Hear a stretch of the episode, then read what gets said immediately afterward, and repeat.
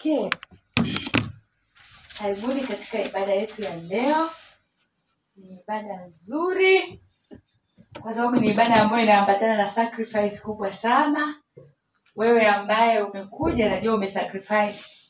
Watu wengi leo wanataka tu walale, wanataka tu wakae na familia zao, kwa hiyo hawawezi kuelewa vitu vingine.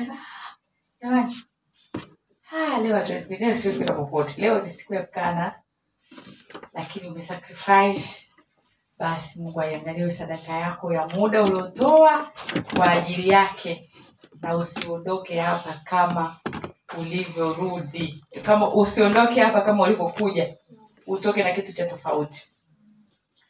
Basi leo mungu ametupa neno zuri sana ambalo linasema maombi yanayovunja minyororo.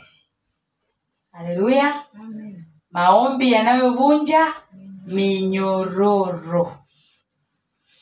Ah, tuomba tusome matendo ya mitume mlango wa kumi na sita. Matendo ya mitume mlango wa kumi na sita.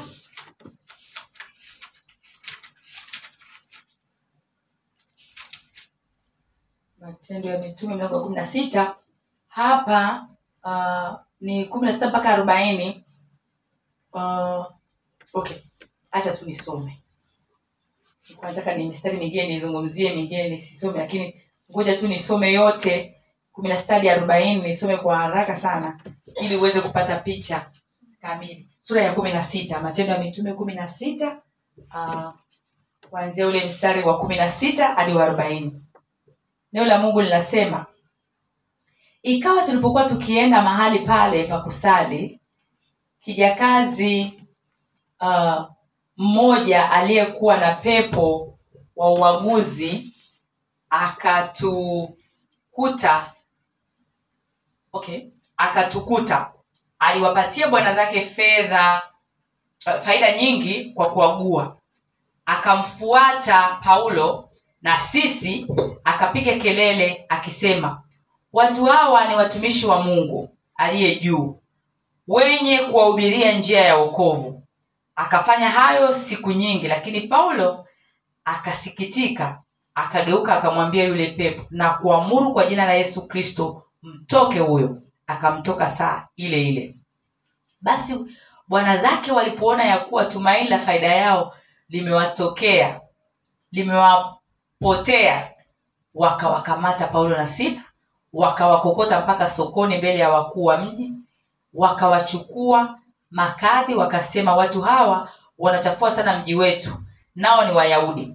Tena wanatangaza habari za desturi zisizokuwa halali kwetu Ziku, uh, kuzipokea wala kuzifuata kwa kuwa sisi tu warumi. Makutano wote wakaondoka wakawaendea makadhi wakawavua nguo zao kwa nguvu wakatoa amri wapigwe kwa bakora. Nao walipokwisha kuwapiga mapigo mengi wakawatupa gerezani wakamwamuru mlinzi wa gereza awalinde sana. Naye akiisha kupata amri hii akawatupa katika chumba cha ndani akawafunga miguu kwa, mi, kwa mkatale. Lakini panapo usiku wa manane paulo na sila walipokuwa akimwomba mungu na kumwimbia nyimbo za kumsifu na wafungwa wengine walikuwa wakiwasikiliza ghafla pakawa tetemeko kuu la nchi. Hata misingi ya gereza ikatikisika na mara hiyo milango ikafunguka vifungo vyote vikalegezwa. Yule mlinzi wa gereza akaamka na alipoona akuwa mlango wa gereza umefunguka alifuta upanga akataka kujiua akidhani ya kuwa wafungwa wamekimbia. Ila paulo akapaza sauti yake kwa nguvu akisema usijidhuru kwa maana sisi tuko hapa. Akataka taa ziletwe akarukia ndani akitetemeka kwa hofu akawaangukia paulo na sila. Kisha akaleta nje akisema bwana zangu yanipasa nifanye nini nipate kuokoka? Wakamwambia mwamini bwana yesu nawe utaokoka pamoja na nyumba yako. Wakamwambia neno la bwana yeye na watu wote waliomo nyumbani mwake. Akawakaribisha saa ile ile ya usiku akawaosha mapigo yao kisha akabatizwa yeye na watu wake wote wakati huo huo. Akawaleta juu ya nyumba kwake akawaandalia chakula akafurahi sana yeye na nyumba yake yote maana amekwisha kumwamini mungu. Kulipopambauka makadhi wakatuma wakubwa wa askari wakisema waacheni watu wale waende zao. Yule mlinzi wa gereza akamwarifu paulo maneno haya akisema makadhi wametuma watu ili mfunguliwe. Basi sasa tokeni nje nendeni zenu kwa amani. Paulo akawaambia wametupiga mbele ya watu wote bila kutuhukumu na sisi tu warumi. Tena wametutupa gerezani na sasa wanataka kututoa kwa siri. Sivyo lakini na waje wenyewe watutoe. Wakubwa wa askari wakawapasha habari makadhi habari za maneno hayo. Nao wakaogopa waliposikia kwamba nao ni warumi wakaja wakawasii na walipokwisha kuwatoa nje wakawaomba watoke katika mji ule. Nao wakatoka gerezani wakaingia nyumbani mwa lidia na walipokwisha kuonana na ndugu wakawafariji wakaenda zao. Haleluya! Ya hapo ilikuwa nataka tu mesoma yote hayo nilikuwa nataka tu upate ile picha ya neno ambayo tunaenda kulizungumzia kuhusu maombi yanayovunja minyororo hapo nilikuwa nataka tu upate ile picha ya kitu chenyewe tunachoenda kuzungumzia. Namna ambavyo maombi yanaweza kuvunja minyororo. Lakini nataka kuone kisa ilikuwaje. Mpaka hawa wakajikuta wako katika kasheshe kubwa namna hiyo ya kuchapwa mijeredi mbele za watu. Wamepigwa mpaka wakiwa tena uchi jamani. Eh? mbaya sana. Eh, lakini kisa ilikuwa waliharibu biashara ya watu. Amen.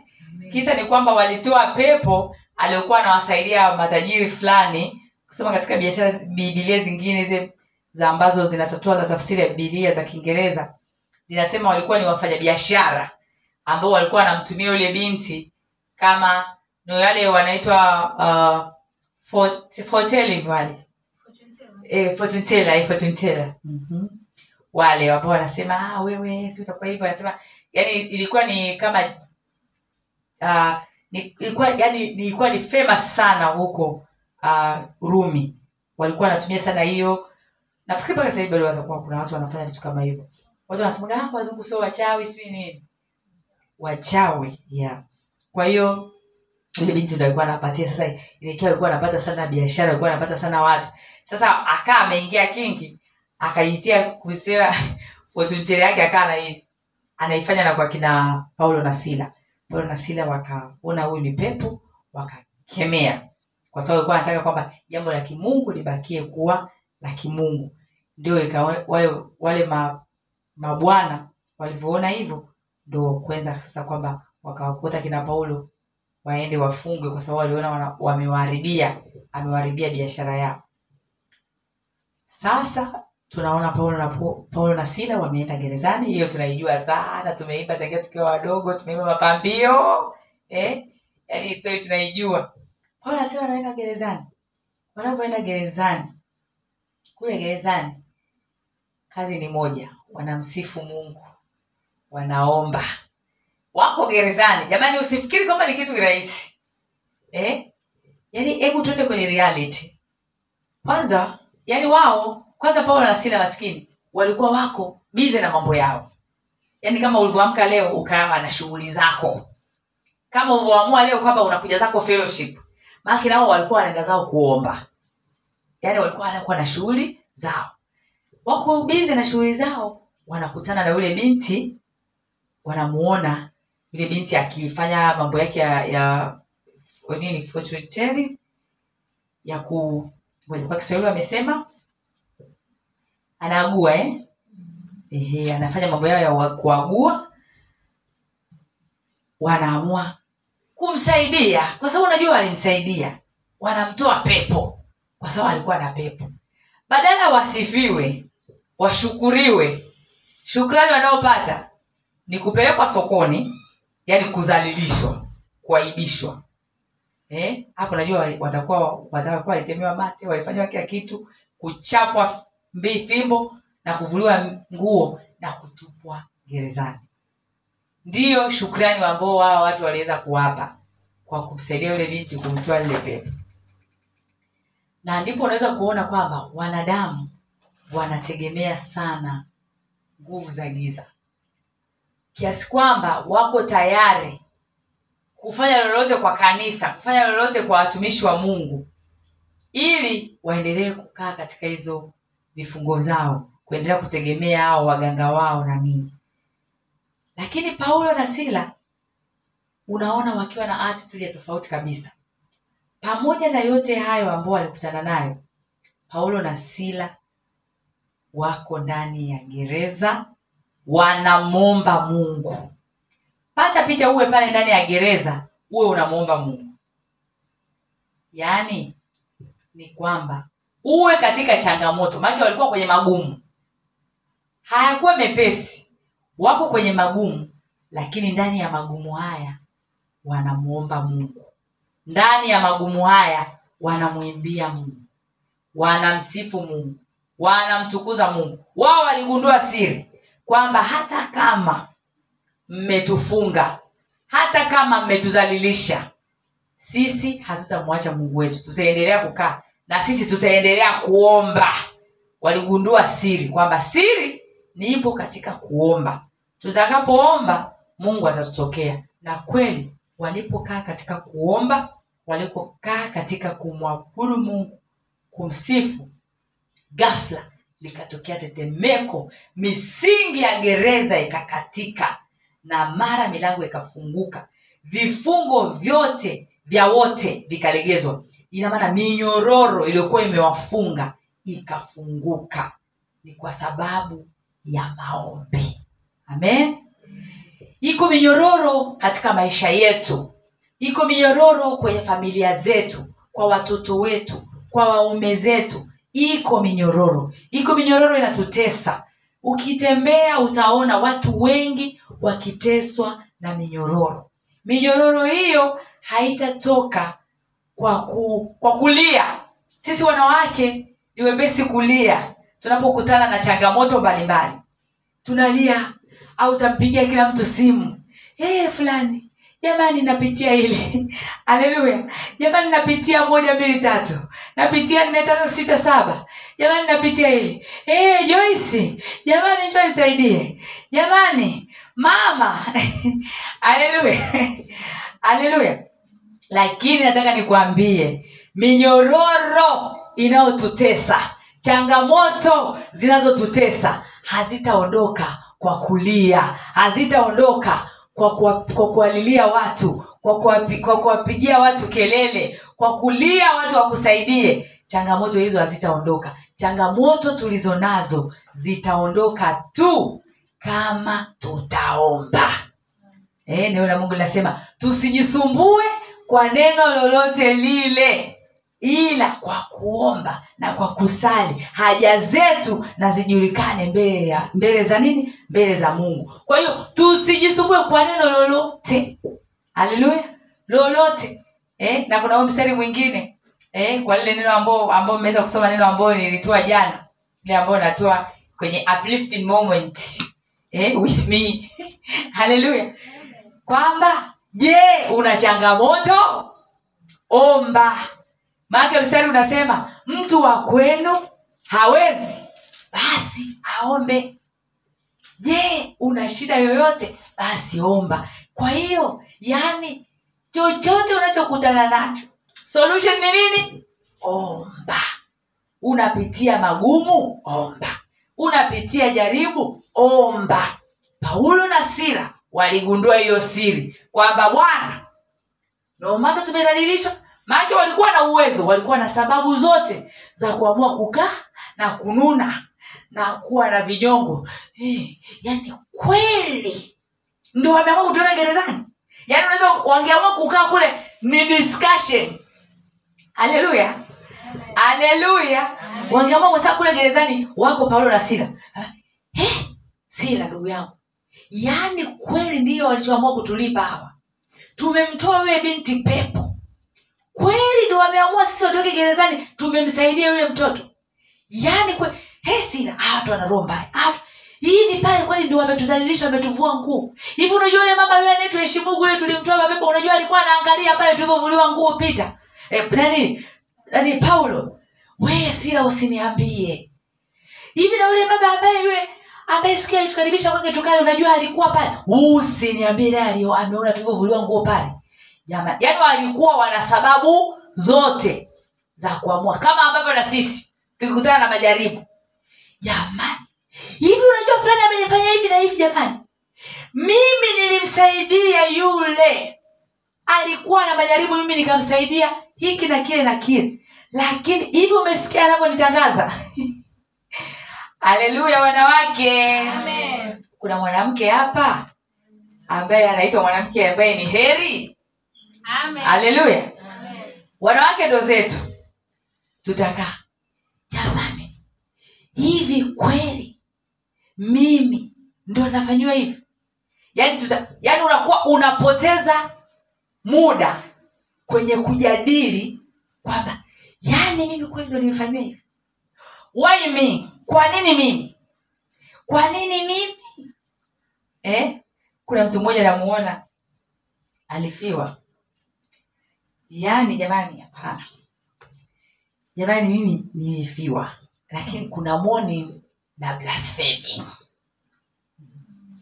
Kuna ku kumoni nifanyaje waingereza wenzangu? Kuna kuomboleza na kuna ku kukufuru. Eh?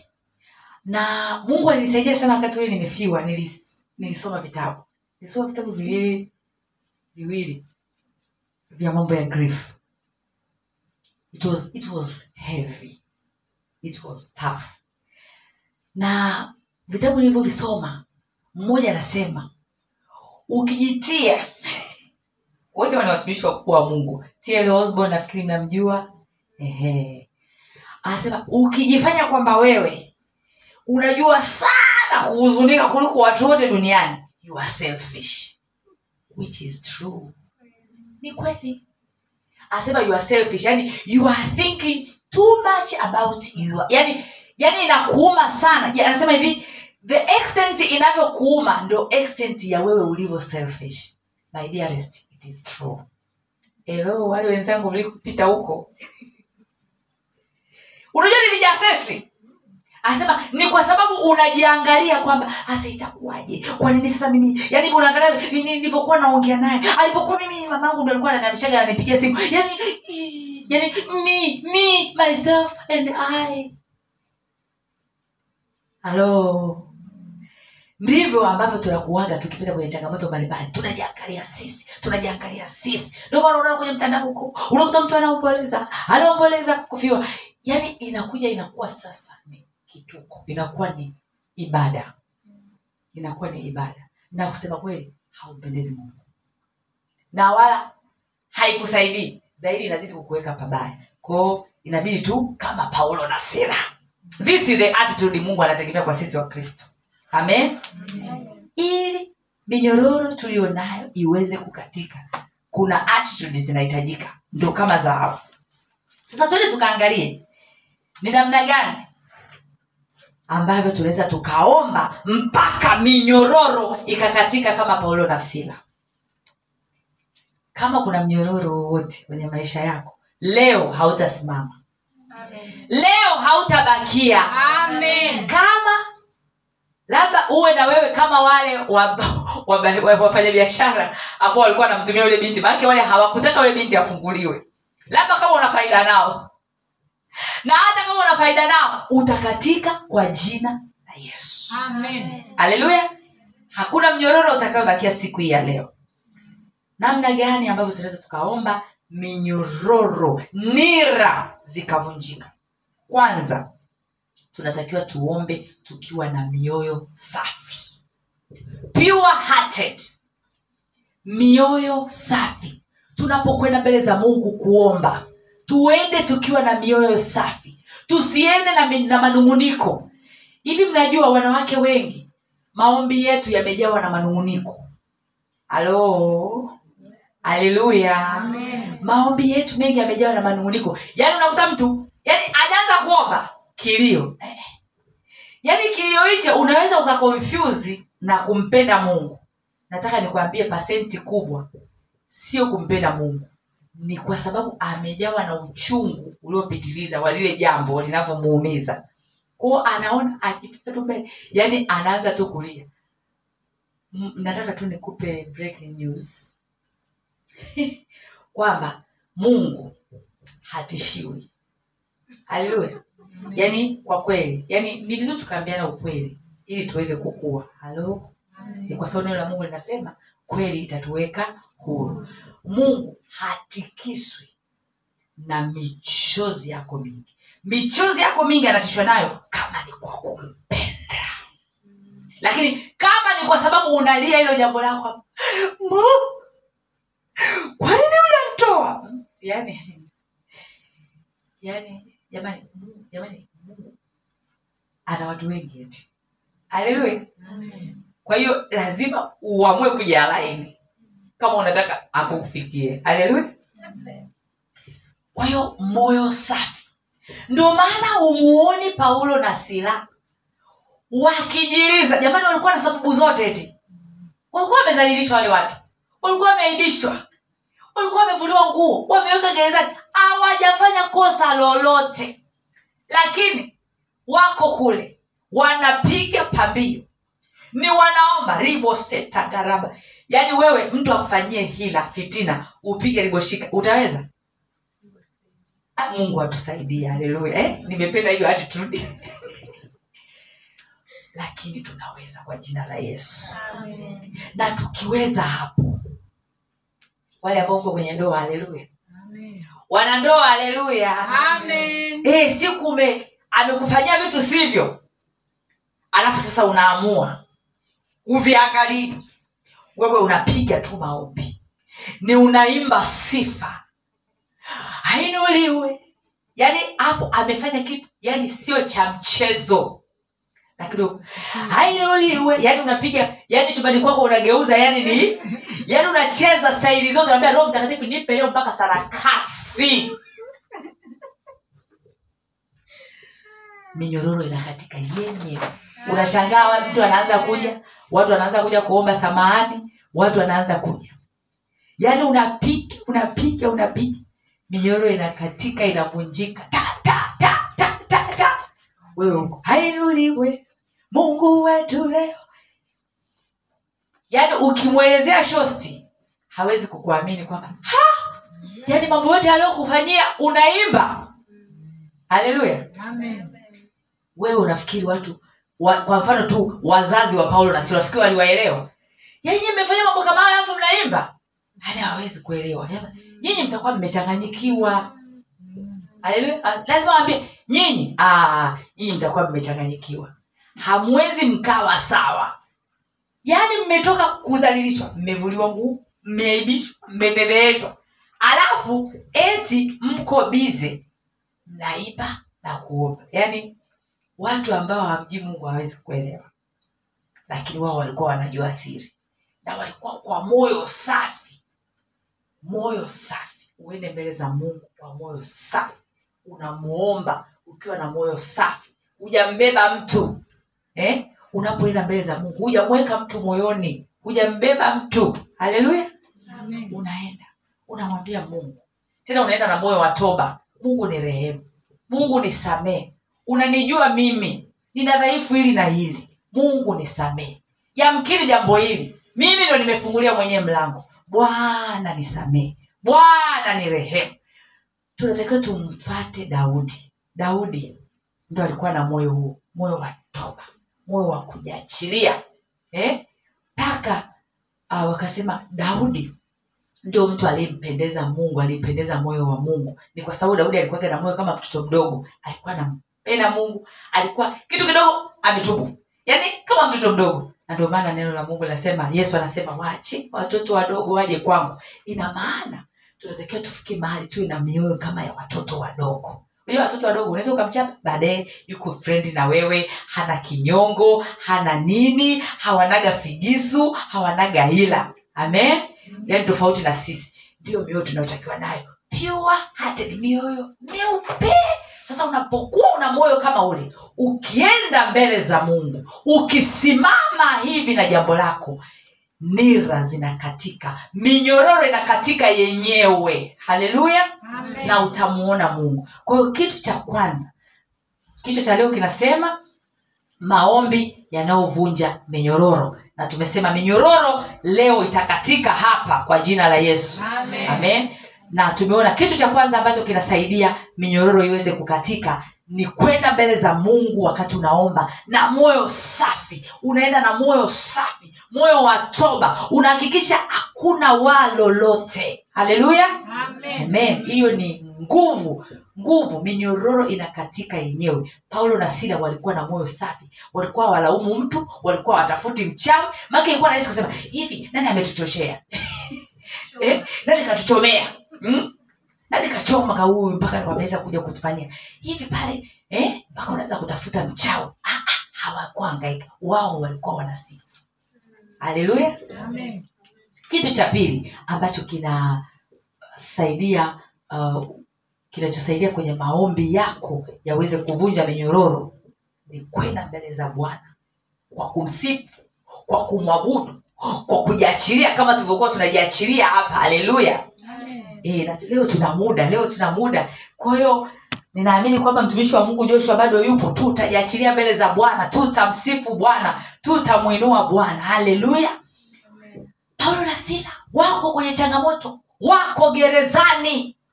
Mpendwa iko nguvu. Unapokuwa unapita kwenye mapito alafu ukaamua kushusha manyimbo ya kusifu unaabudu naambia mungu. Ah, wewe ni mungu wangu inawezekana sasa unapigiwa simu. Unakumbuka siku ile alitoa ushuhuda hapa nafikiri ni violet. Alipigiwa simu alikuwa ameshapania kwamba anakuja fellowship. Akapigiwa simu akaambia si mtoto wake anarudi shule sijui anaumwa sijui nini. Alivyomaliza kukata simu akamwambia mungu wewe ni mungu mkuu. Yaani akamwabudu mungu akamwabudu mungu akasimu baadaye anaambia ah, bwana hata usije mtoto yuko vizuri. Haleluya yaani minyororo itakatika yenyewe.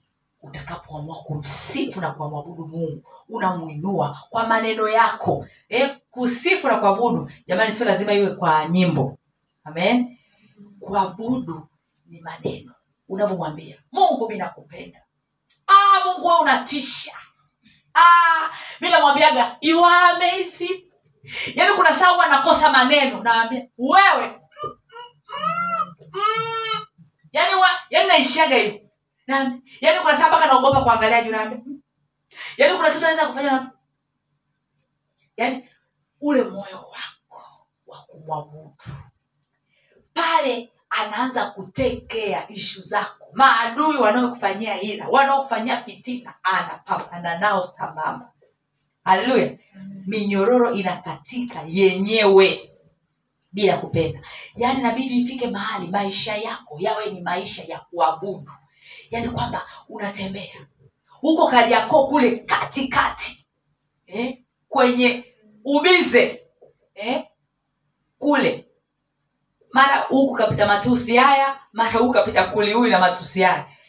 Wewe huko kule unaambia baba ninauona ukuu wako. Eh, yaani unajua freedom speech jamani. Yani afu hata upiki kelele. Yani unajua mi napenda sana maisha ya ukristo. Kwa kweli singekuwa mkristo nahisi ningeteseka sana. Eh? kwa sababu sisi popote ulipo unaweza ukafanya jambo lako na mungu wako. Uwe chooni. Uwe bafuni. Tena bafuni ndo pao nakuaga pazuri. Hivi kwa nini nyimbo huwa zinashuka sana kule jamani? Eh, ukiwa bafuni pale. Ndo mungu baba unaoga zako yaani popote ulipo utaimba hata ukiwa kwenye daladala. Yaani hatuna excuse wapendwa. Hatuna excuse ya kumwabudu huyu mungu. Hatuna excuse. Sasa unapokuwa unafanya namna hiyo maisha yako yakiwa ni ya staili hiyo. Nakwambia adui ya katizi adui ya katizi yaani hivi. Yaani uh, hatuhubiri hapa kwamba motivational speaking. Haleluya tunaisema kweli ya mungu kama ilivyo. Na ndio maana tunasema minyororo itakatika. Kwa sababu kitakachokata hiyo minyororo ni mungu mwenyewe. Na unapofanya hivyo mambo yanabadilika kabisa kwenye maisha yako. Kwa sababu unapokuwa na maisha ya ibada moyo wako unampenda mungu. Unakuwa ni mtu unayempenda mungu. Kuwa ni mtu unayempenda mungu na maana wewe na mungu mnakuwa ni kitu kimoja kwa hiyo hakuna mtu atakaye kugusa. Haleluya naonaga tu wadogo wanavyomregeshia takusemea kwa baba. Yaani ndo inakuwa maisha yako. Yaani kitu kidogo tu naambia hey, baba yangu. Eh, kuna ile yesu ni baba yangu. Eh, yaani kwamba unaambia we na baba yangu asioshindwa eh, uniache. Jana nilikuwa nimepanda gari moja uba nahisi nilipanda uba ya mtu mmoja ambaye ni hatari sana. Yaani nikajikuta wala sijapata wasiwasi wala sijapata presha yaani mi nikaa tu yani akananipa mastori ya kutisha ya kuogopesha yani mi nikaa tu yani hapo. Yani nimerelasi mpaka baadaye nikuja ushashuka nasema hivi mimi akili yangu ni nzuri kweli? Nilikuwa namsimulia mume leo. Sasa akili yangu ni nzuri kweli? Lakini pale nilikuwa najua kwamba ninaye baba riposika unapokuwa unajua kwamba uko naye haijalishi kwenye mazingira ya namna gani. Amen? Anapambana. Nira zote za uovu za hila anazivunja na kuzikatakata. Kitu cha tatu namna ya kuomba maombi yatakaovunja minyororo. Inabidi kuomba kwa bidii. Amen kuomba kwa bidii. Naomba tusome yakobo.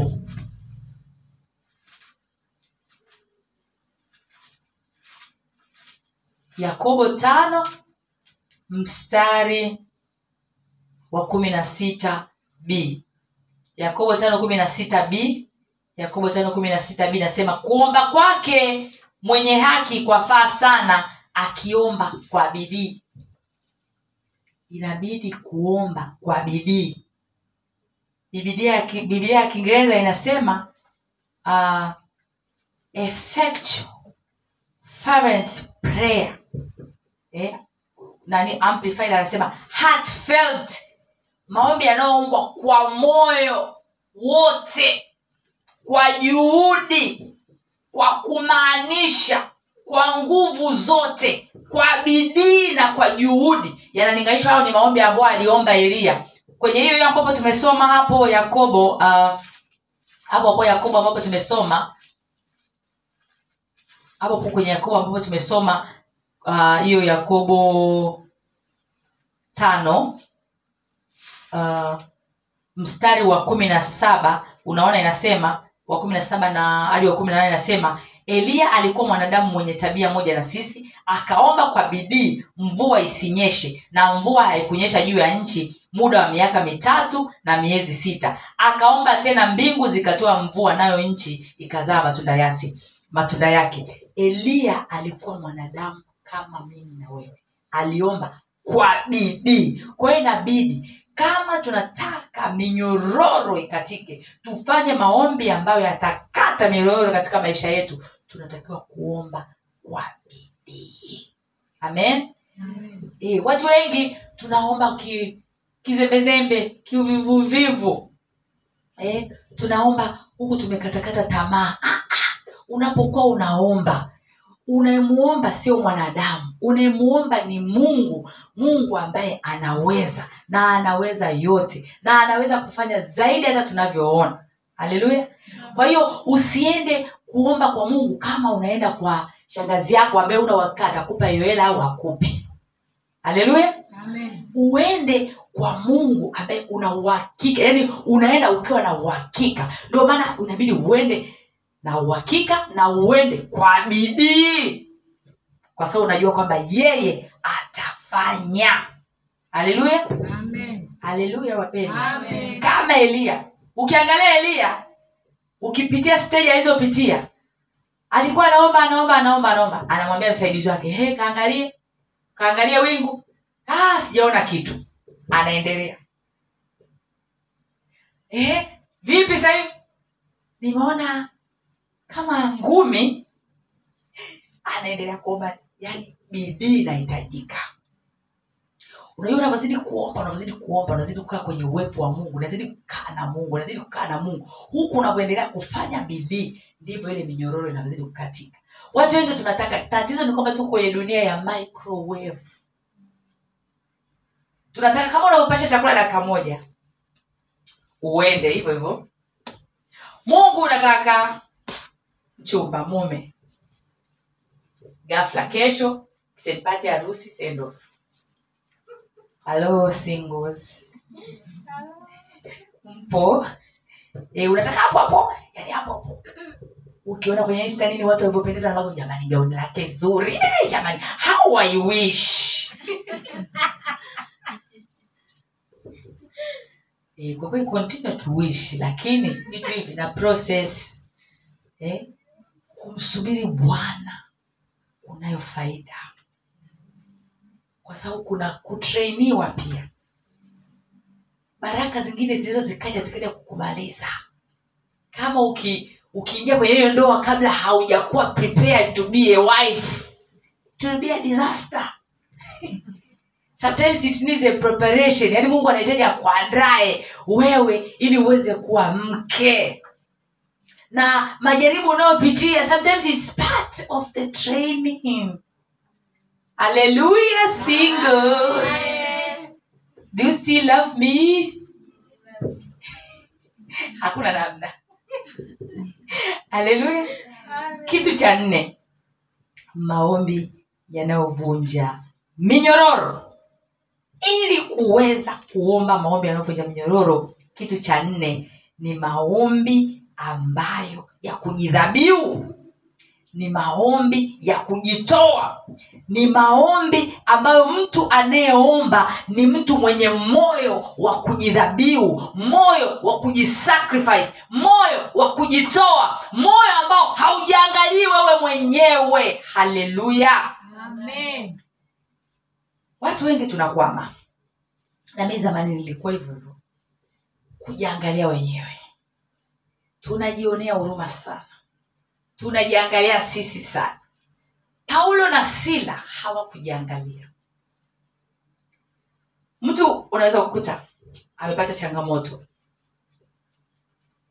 Ah, labda ni kwenye kazi labda amefanyiwa kitu sio kizuri. Sasa anataka ku, anaomba sasa huyo mtu.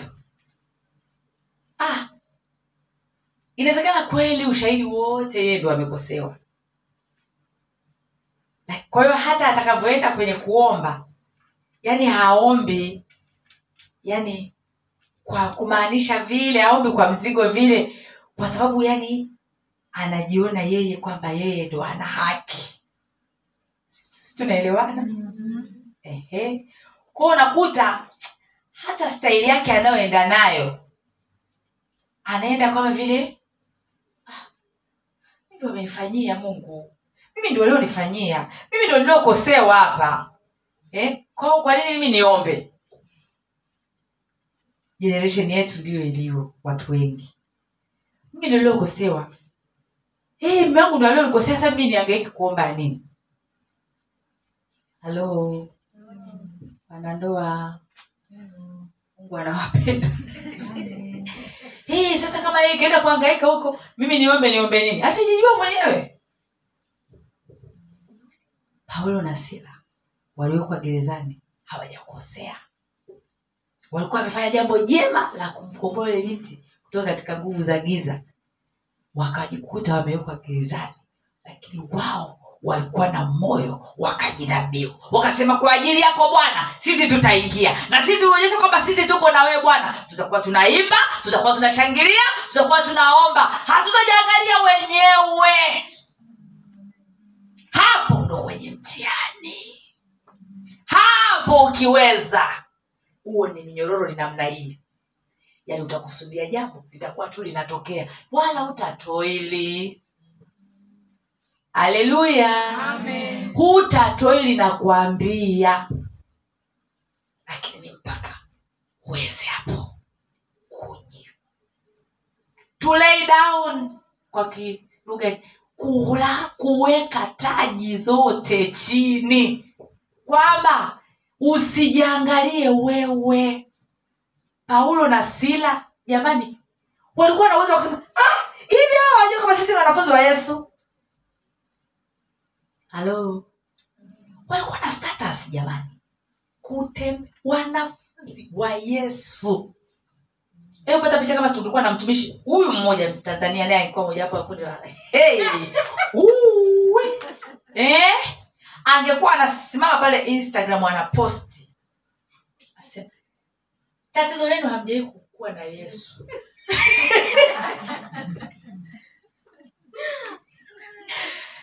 nawaelewa nawaelewa. Hamkuwahi kuwa na yesu.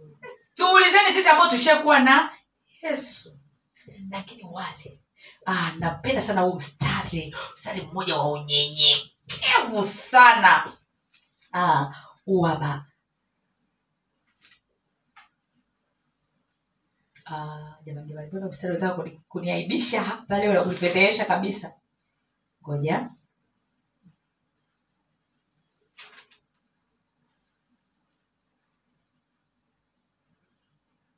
I think ni okay hebu tuangalie uh, wagalatia mbili ishirini.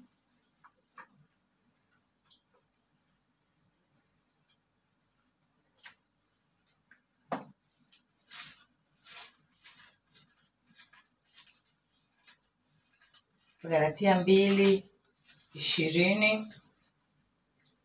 Neno la mungu linasema nimesulubiwa pamoja na kristo lakini ni hai. Wala si mimi tena bali kristo yu hai ndani yangu na uhai nilionao sasa katika mwili nao katika imani ya mwana wa mungu ambaye alinipenda akijitoa nafsi yake kwa ajili yangu. Yes ni uh, unafanana na huo lakini hasa mstari uliokuwa na utafuta ni mstari ambao unasema uh, yesu hakuhesabu kwamba kule ku, kuwa kama mungu ni kitu cha kushikamana nacho. Kwa hiyo hata hawa wanafunzi hawakuhesabu kwamba kule kuwa wanafunzi wa yesu ni kitu cha kushikamana nacho. Yaani hapo hapo ukitaka unataka uwe ukiwaza tu jambo lilo linatokea kwenye maisha yako amua kufikia hiyo hatua kwamba yani vitu ulivyo navyo taito ulizonazo, hata kiwango chako cha maombi hata huduma yako hata namna unavyoenda mambo yako yote yani yasiwe ni kitu cha kushikamana na wewe. Uwe yani uachilie yani utoe vyote kwa ajili ya bwana. Bwana pekee ndio awe anaishi ndani yako. Amen. Haleluya. Utakapofikia hapo mpendwa yani ile steji yani lile neno la utakusudia jambo litatokea. Itakuwa life. Itakuwa inatokea. Uamue kujitoa. Uamue kuweka kila kitu chini. Iwe it's not about you. Yani sio kwa ajili yako tena. Ni kwa ajili yake yeye. Yaani kila utakachokuwa unakifanya iwe ni kwa ajili ya mungu kwamba okay wameamua kutufunga kwa ajili ya kristo haina shida haina neno tutajitoa mungu anataka moyo wa kujitoa moyo ambao ni kwa ajili yake eh? kwa mfano kama este eh? malikia este hakukaa akaangalia yani alijitoa hakuangalia tena mimi ni kwini eh? Kwamba mimi nitaenda kule kinyume nitaenda kuwao ilifika point kwamba haikuwa na maana tena. Haleluya. Yaani inabidi iwe na mahusiano na mungu ifike mahali kuna vitu havina maana tena. Unavitoa vyeo. Sijui watanionaje. Sijui unaweka chini unaweka chini unatoa kwa ajili ya bwana. Bwana mwenyewe ataanza kushughulika na maisha yako kama hana. Hana misuto ya penina haikuwa tena kitu kwake. Haleluya. Tumekuwa bize tukikaa tukiangalia maumivu. Tunayashikilia hivi maumivu yetu. Jama wamenisema hivi. Wamenisema hivi. Wa, yaani unajua utoke hapo? Haleluya. Kweli ukifocus wamenisema hivi wameniambia hivi wamenifanyia hiki na kile na kile na kile. Hautamove lakini ukiamua kwamba you know what? Kwa ajili ya bwana. Wacha wafanye wanavyoweza. Mimi nitakaa na bwana wangu. Hana ilifika mahali misuto ya penina sijui vitu gani lekea alikuwa anakolia hadi mdundiko sijui kama ulikuwepo kule. Sijui kama alikuwa anafanya nini. Whatever achokwa mke wake wenza jamani we afu yeye ana watoto we huna. Jehova mfalme. Eh? Kweli ana role jamani. Ana ni sasa ana akawa unajua kwa nini ana alichelewa muujiza wake? Kutwa kucha penina yaani alipokuwa akienda nani kuomba ikawa haendi kuomba sasa hivi inavyopaswa. Penina yaani kilio ni uchungu penina anavyomuumiza. Lakini alivyokuja ndo kama ilivyosema katika ile luka yule kwenye yale maneno ya yule mwana mpotevu back to her senses alivyojitambua kwamba mm, hii ngoma nikiendelea nitagusa miaka sitini sijapata mtoto. Hebu niachane na penina its not about me. Kwa ajili ya bwana. Mm. mungu ninatoa. Na huyu mtoto ninamtoa kwako. Yaani ninakabidhi kila kitu.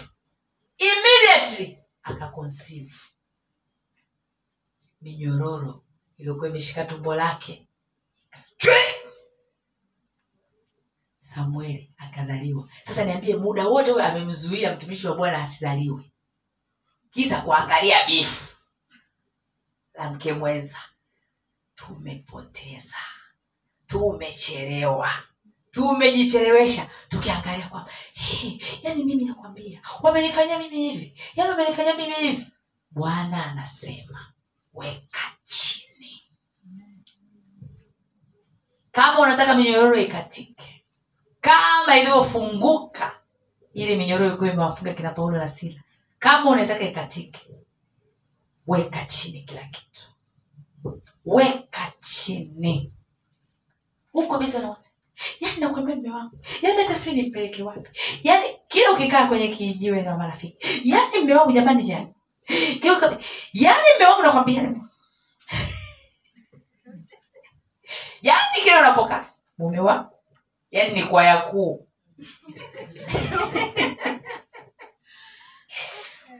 Bwana anasema weka chini.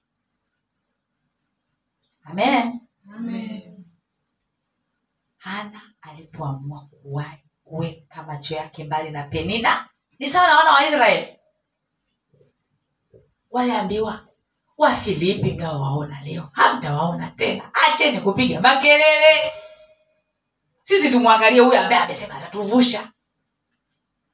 Mpaka walipoamua ndipo kweli ikabakia historia. Wale wa wa, wa, wa, wa filipi hawakuwaona tena. Amen? Ha- wa, wa misri hawakuwaona tena. Minyororo ikawa imekatika namna hiyo. Hivyo ndivyo itakavyokuwa kwetu kama tutaamua kuweka kila kitu chini. Yaani tusijiangalie sisi. Amen? Ndipo bwana atakapotokea. Mwisho maombi ambayo yatatuletea uh, maombi ambayo yatakata minyororo ni maombi ambayo uh, yanaumbwa kwa imani. Amen maombi ambayo yanaombwa kwa imani. Unapokwenda mbele za mungu ujue unaenda kwa mungu anayeweza yote. Mungu ambaye yeye ndo ameumba kila kitu. Mungu ambaye yeye aliwavusha wana wa israeli wakapita baharini. Jamani ile sio stori ni kitu kilichotokea. Amen Ehe, yaani kwamba ona kwamba ilikuwa ni generation ambayo ilipita. Kwamba namna mungu alivyofanya. Maanake mungu yeye ni yeye yule jana leo na milele. Hajabadilika. Mungu yule yule wa matendo yale aliyoyafanya yeye hata sasa bado ni mungu kwetu. Kwa hiyo unapokwenda kumwomba hebu nenda kwa kiwango hicho. Mungu mi namwambiaga wewe ulifanya farasi akaongea? Ah! yaani ukinikuta wanaongea naye utasema huyu kashadata ni bora nidate na bwana wangu kuliko nidatishwe na ulimwengu. Ulimwengu ukutaditishe eh? wanakudatisha wao wenyewe wao wenyewe ndo kuandika insta. Sibora udatishwe na baba yako mnamalizana sirini naambia wewe unafanya farasi anaongea. Unatisha. Huyo ndio mungu wetu. Hebu pata picha. Leo hii uko pale nyumbani kwako paka anakuongelesha. Kwanza watu watasema wewe ni mchawi. Lakini ndio mungu huyo. Yaani akiona uelewi anaweza akatumia kitu chochote kama vile ambavyo musa alikuwa anambishia. Anaambia musa wewe nenda. Kaukoya tu akasema "Ah, wata hawataniamini ametakwamie hebu umeshika nini? Fimbo haya hebu chini. Chini haya nyoka! Anaambia, haya shika kwenye mkia. Ikarudi kuwa fimbo. Ishara ya kwanza hiyo kwamba mimi ndio nimekutuma ili waamini. Hey, weka mkono wako wewe. Kaweka mkono wake atoa hey, ukoma. Haya rudisha ukarudi kama ulivyokuwa haya hizo ishara enda nazo mpaka hapo hata kuamini tu. Jamani huyo ndio mungu wetu. Yaani ndo yaani unapokwenda mbele za mungu hebu nenda ukiwa unajua ni mungu huyo. Ni mungu huyo aliyomfufua lazaro kutoka kwa wafu. Ni mungu huyo aliyemwambia yule binti e binti amka. Alikuwa ameshakufa yule binti ni mungu huyo. Ni mungu huyo ambaye mwanamke ambaye alikuwa anatokwa damu kwa miaka kumi na mbili. Wala hakumwekea mikono. Wala hakupaka mafuta ambaye alikuwa anatoa. Ah, alishika tu. Pindo. Pindo. Jamani inamaana kwamba ilikuwa ni hivi? Inamaana vazi la yesu ilikuwa inabu- ilikuwa hivi ko akashika hapa. Chui! Mama akapata uponyaji na yesu akasema mbona nguvu zimenitoka? Wanafunzi "Ah, ah." jamani. Watu wote hawa eh? useme kwamba eti nani kakugusa? Ah ni mimi. Ndio nimeshika vazi lake. Miaka kumi na mbili mateso aibu fedhea. Unaambiwa alikuwa amespend a lot of money. Ukisoma kwenye uh, maelezo zaidi ya kwenye bibilia alikuwa ameshapoteza hela nyingi sana kwenye kujitibia lakini kwa kutii imani. Ni kitu gani ambacho unafikiri mungu hawezi kufanya? Hakuna jambo gumu ambalo mungu hawezi kufanya. Ukisoma marko kumi na moja mstari wa ishiri na nne. Marko kumi na moja mstari wa ishiri na nne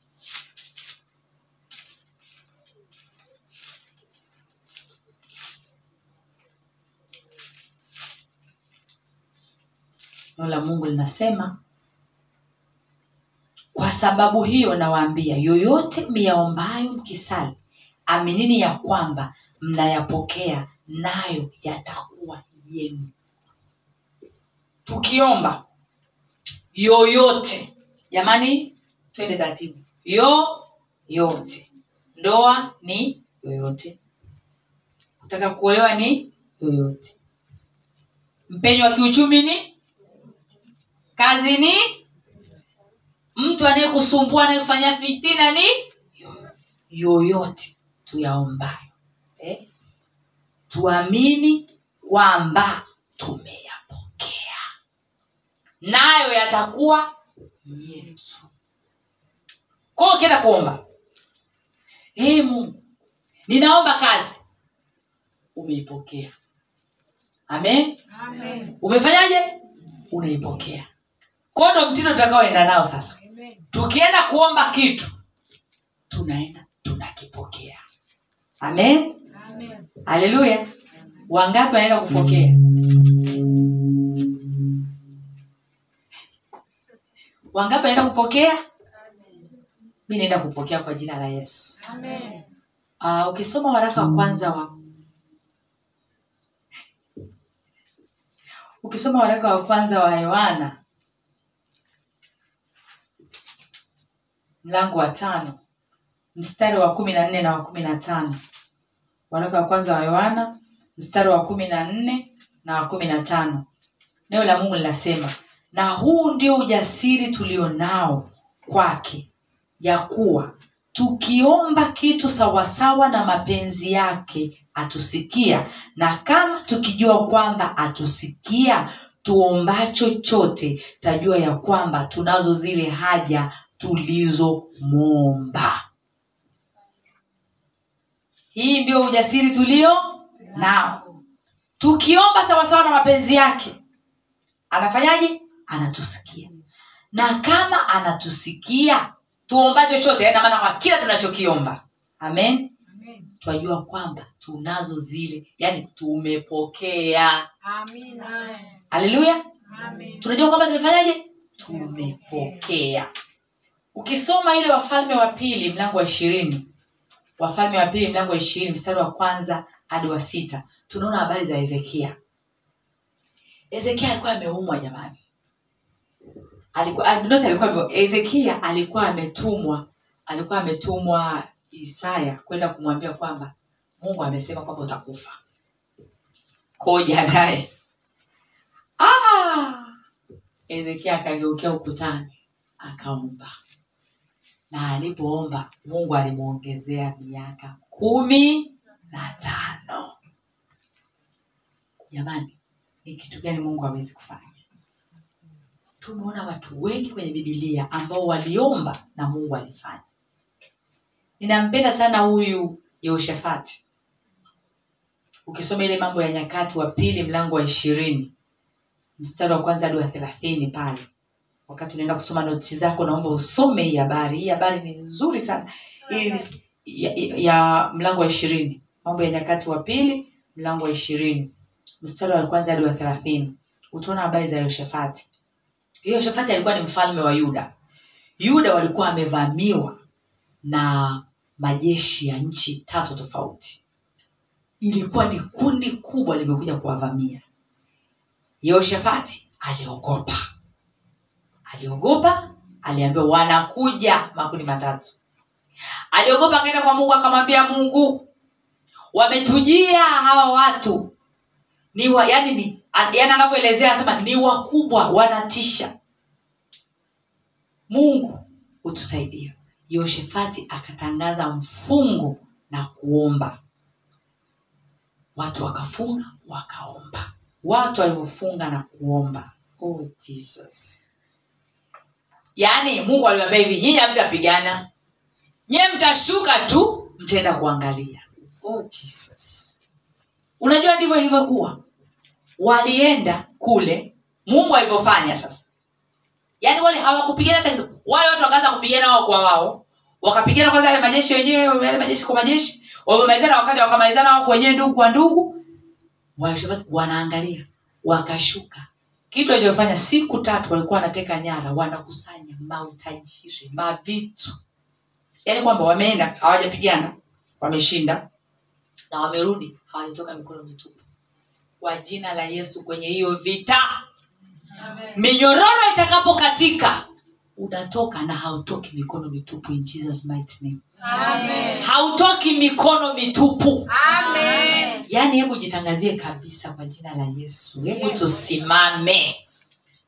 Tuseme kwenye hili jambo sitoki nikiwa useless in the mighty name of jesus. Amen. sitoki nikiwa useless kwenye hii vita. Amen. ninatoka na ushuhuda tena unaoshikika. Tena unaoonekana na mungu atajulikana yeye ni nani haleluya haleluya mungu ni mwaminifu. Mungu huyu aliyewatetea kina yoshefati ndio mungu huyu tunayemtumikia. Yeye atafanya. Yeye ataonekana. Yeye atatutetea. Haleluya ni jambo gani ambalo nataka mungu afanye? Je ni jambo lipi hilo yeye asiloliweza. Kwani ni jambo lipilo? Yeye asiloliweza. Liseme liseme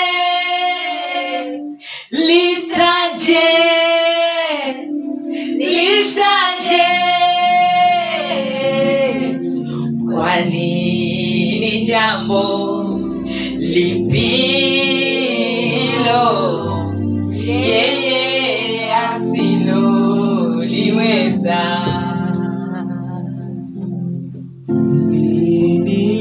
oh yes. Oh baba hakuna. Eh hakuna baba hakuna baba. Oh yes lord. Kwa nini eh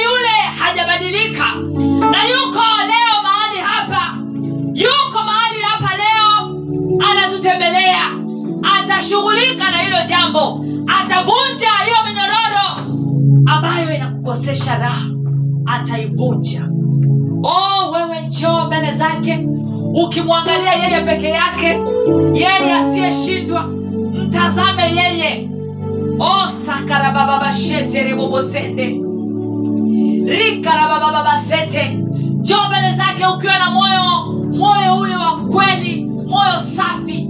Nenda mbele za mungu kaa kwenye toba. Mwambie mungu nisaidie. Mwambie mungu ni rehemu oh, rabababashete anza kwenda mbele za mungu. Anza kumwomba mungu. Mwambie mungu nisamee mwambie mungu ni rehemu ukisikia kupiga magoti piga magoti.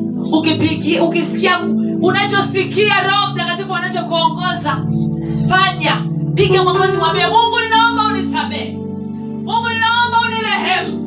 Yamkini kuna mahali niliomba vibaya. Yamkini kuna mahali nilijiangalia mimi mwenyewe. Mungu yamkini labda nililalamika. Yamkini nililaumu. Yamkini nilikususia. Oh, mungu nisamehe niliposusa. Mungu nirehemu nilipokususia. Mungu ni rehemu niliponungunika nikalalamika hey, baba yangu na mungu wako ninakuita e bwana kwa ajili ya watoto wako e mfalme. Baba unawajua mfalme. Ninaomba uwasamee na kuwarehemu.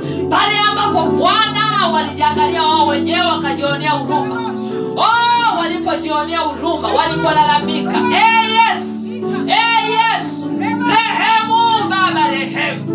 Rehemu kusamehe. Mungu yangu na baba yangu, samee mfalme.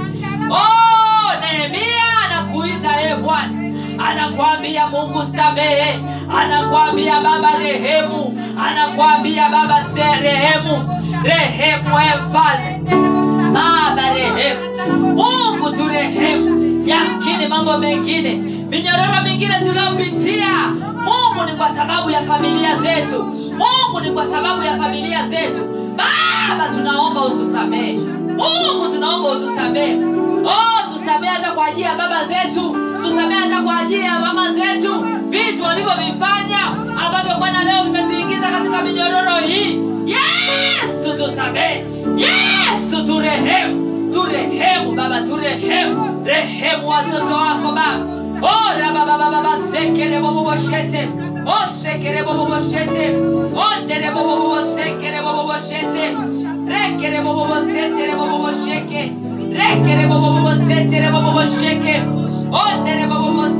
boboboshete rehemu yesu rehemu yesu samehe bwana esekeboroko base kaa kwenye toba kaa kwenye toba kaa kwenye toba ombe mungu akusamehe oh, pale ulipolalamika oh, reboboboboshete reboboboseke Eh, rebo yekereboboseka nasikia nguvu nguvu za mungu kubwa sana.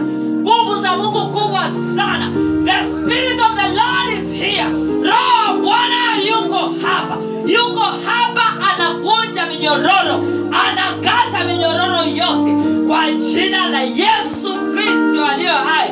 Kila minyororo minyororo iliyokufunga tunaikata tunaivunja vunja. Leo haitasimama. Kwa jina la yesu kristo minyororo katika minyororo katika.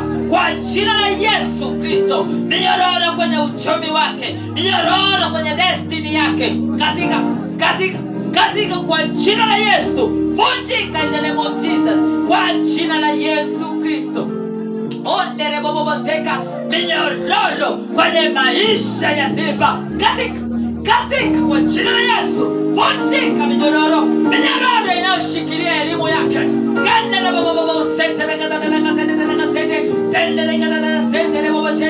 Minyororo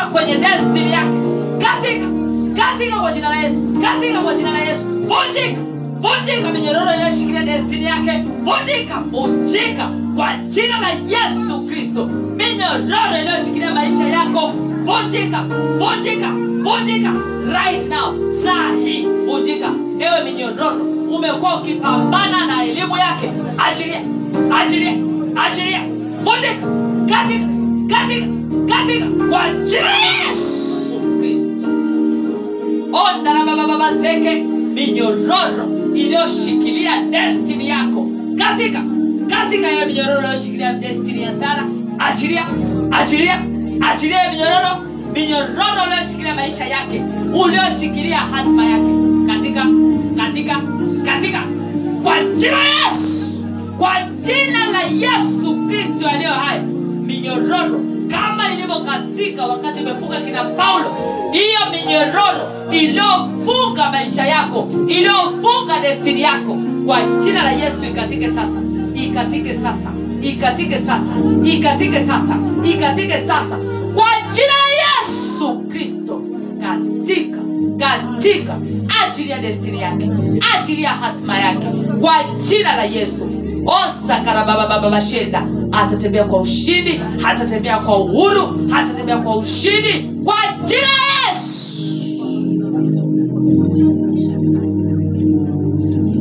yesu rika ra rikarabababasenda kila mnyororo uliokushikilia.